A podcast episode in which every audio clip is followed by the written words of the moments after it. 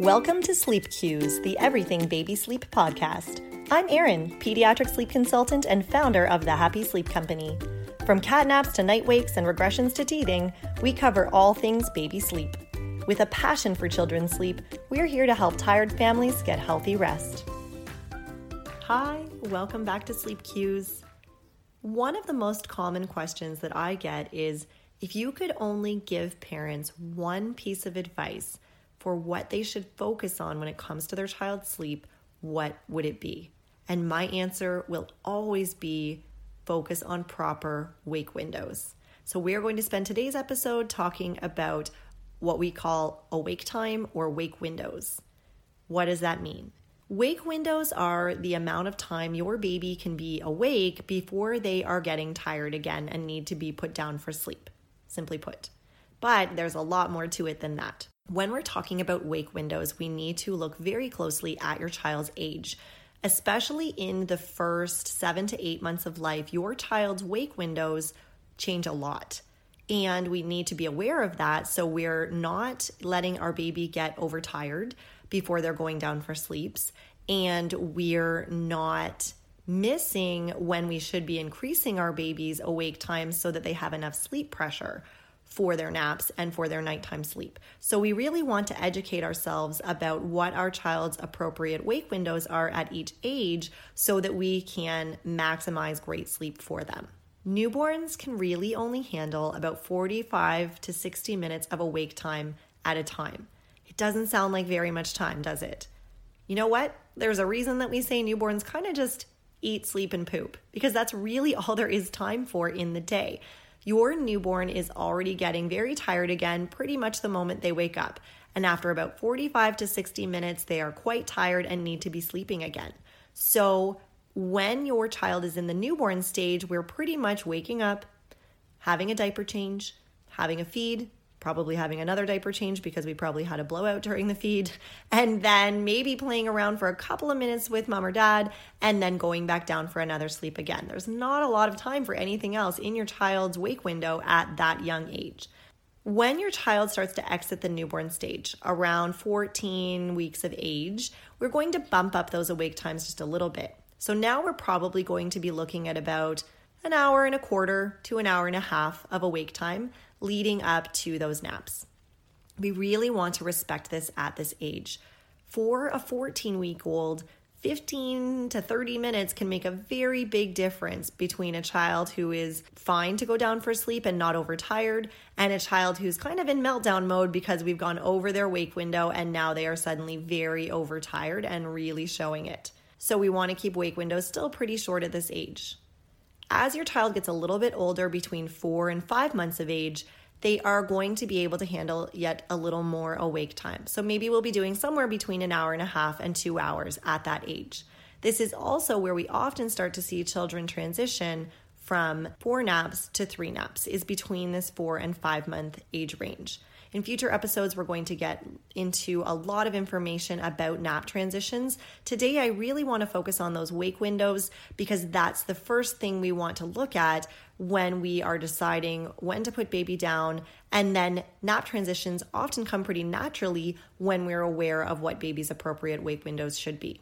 Children between about five and seven to eight months of age are usually on a pretty good three nap schedule. Wake windows at that age, though, are going to be more like two to two and a half hours. I also want you to remember something very important, and that's not all babies are exactly the same as their neighbors. Every baby is a little bit different than the next, and one baby might be ready for more awake time at five months of age, and we bump up to around two hours. The next baby might not be ready for that quite yet, and they bump up their awake times a little bit closer to six months. So don't fret if you've educated yourself about awake times, but it doesn't really seem like your baby's quite there yet. Or your baby maybe moves up to a new awake time a little sooner than your friend's baby. Try not to compare. These are guidelines, and you really need to watch your child's tired signs in combination with what you've educated yourself on in terms of awake times to determine what your individual baby's proper awake times are at each age. So now we've reached around eight months and we're seeing two, two and a half hours. Doesn't really seem to work for my baby anymore. He doesn't really seem to be tired enough at that point. Now we're going to bump up to around two and a half to three hours of wake time at eight months of age. And we're going to hang on to that until we're probably around 11, 12 months. At that point, we're still going to be on a two nap schedule, but maybe we can handle a little more like three to four hours of awake time when we're around the 11, 12 month mark. And then we hang on to that until we're somewhere between about 16 and 18 months of age. And at that point, we transition to one nap a day and we start looking at more of a by the clock schedule when we are on one nap a day. So, under one nap a day, when your child is still having two, three, four naps in the day, we're looking very closely at wake windows and trying to schedule the day based on wake windows rather than on the exact same time on the clock every day. Once your child is on one nap a day, really a lot of the variables are gone. There's only one nap in the day, that's just one variable each day, so we can go with a little more of a by the clock schedule. So maybe we're up around six or seven, we have our nap at noon every day, and we're in bed every night around seven for a child who has just kind of entered toddler mode and is on a one nap schedule. That would be great. But prior to that, when we're having more naps and there are more variables in the day, we want to allow the day to shift a little bit and focus on awake times rather than the exact same time on the clock every day. A lot of parents will ask me, what's more important, watching my child's tired signs or putting him down at the end of his age appropriate wake window? I would suggest, yes, it is a combination of the two. But if you really can't decide, go with the age appropriate wake window. And you can go on to our Instagram account at the Happy Sleep Company and also download our sleep guides if you're looking for more specific advice and very minute by minute, step by step advice at each different age when it comes to wake windows.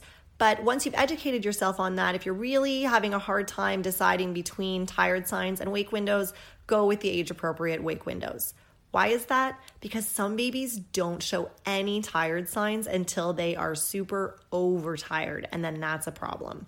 So, if your five month old is up for four hours and then shows tired signs, that five month old is probably pretty overtired, and now nap time is going to be a lot tougher. Normally, a five month old can handle, again, around two maximum two and a quarter hours of awake time. And so if we're going up to four and then your child's showing tired signs, they're overtired. We've gone past that point of being ready to go to sleep easily. So, if your child is not one who shows a lot of obvious tired signs in any given situation, you probably just want to put him down at the end of his age appropriate wake window. Another very important question that parents ask me is Does the wake window end when my baby actually goes to sleep? Or when I place him in the crib for his nap? And the reason that's an important question is because parents are thinking, okay, so if I think it's going to take my baby 15 minutes to fall asleep after I place him in his crib, should I put him in his crib 15 minutes earlier than the end of his wake window so that he's asleep by the end of the window? Or should I be placing him in his crib right at the end of that window? So, again, I'll use the five month old's example. If I'm putting my five month old down after two hours of wake time, Am I putting them in their crib at the two hour mark, or am I putting him down 15 minutes earlier than that, hoping he'll be asleep by the two hour mark? My answer to that is wake time means the time that your baby wakes up from one sleep until the time you place him in his crib for his next sleep. So we don't want to be putting your child down awake 15, 20 minutes earlier than the end of his age appropriate wake window and just hoping that he'll fall asleep by the end of that window. Why? Because if you put your child down 15, 20 minutes earlier than he's tired enough for, he's probably going to protest at you saying, Hey, why am I in this crib? I was still playing and I'm really not tired enough to go to sleep yet.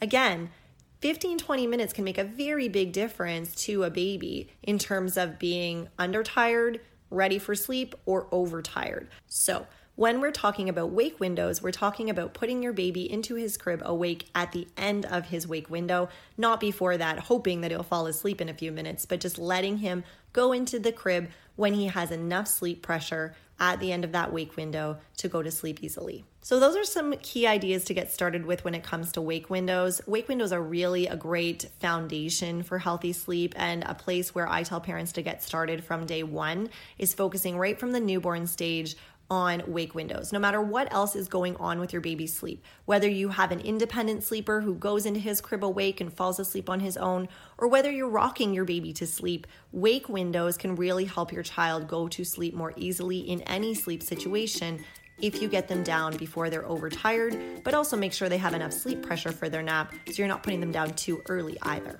So that's the scoop on wake windows.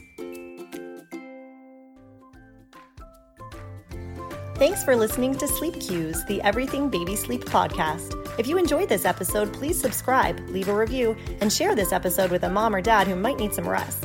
Connect with us on Instagram at The Happy Sleep Company and check out our website, thehappysleepcompany.com, for loads of blogs, sleep guides, and information about how we work with families one on one to get sleep on track.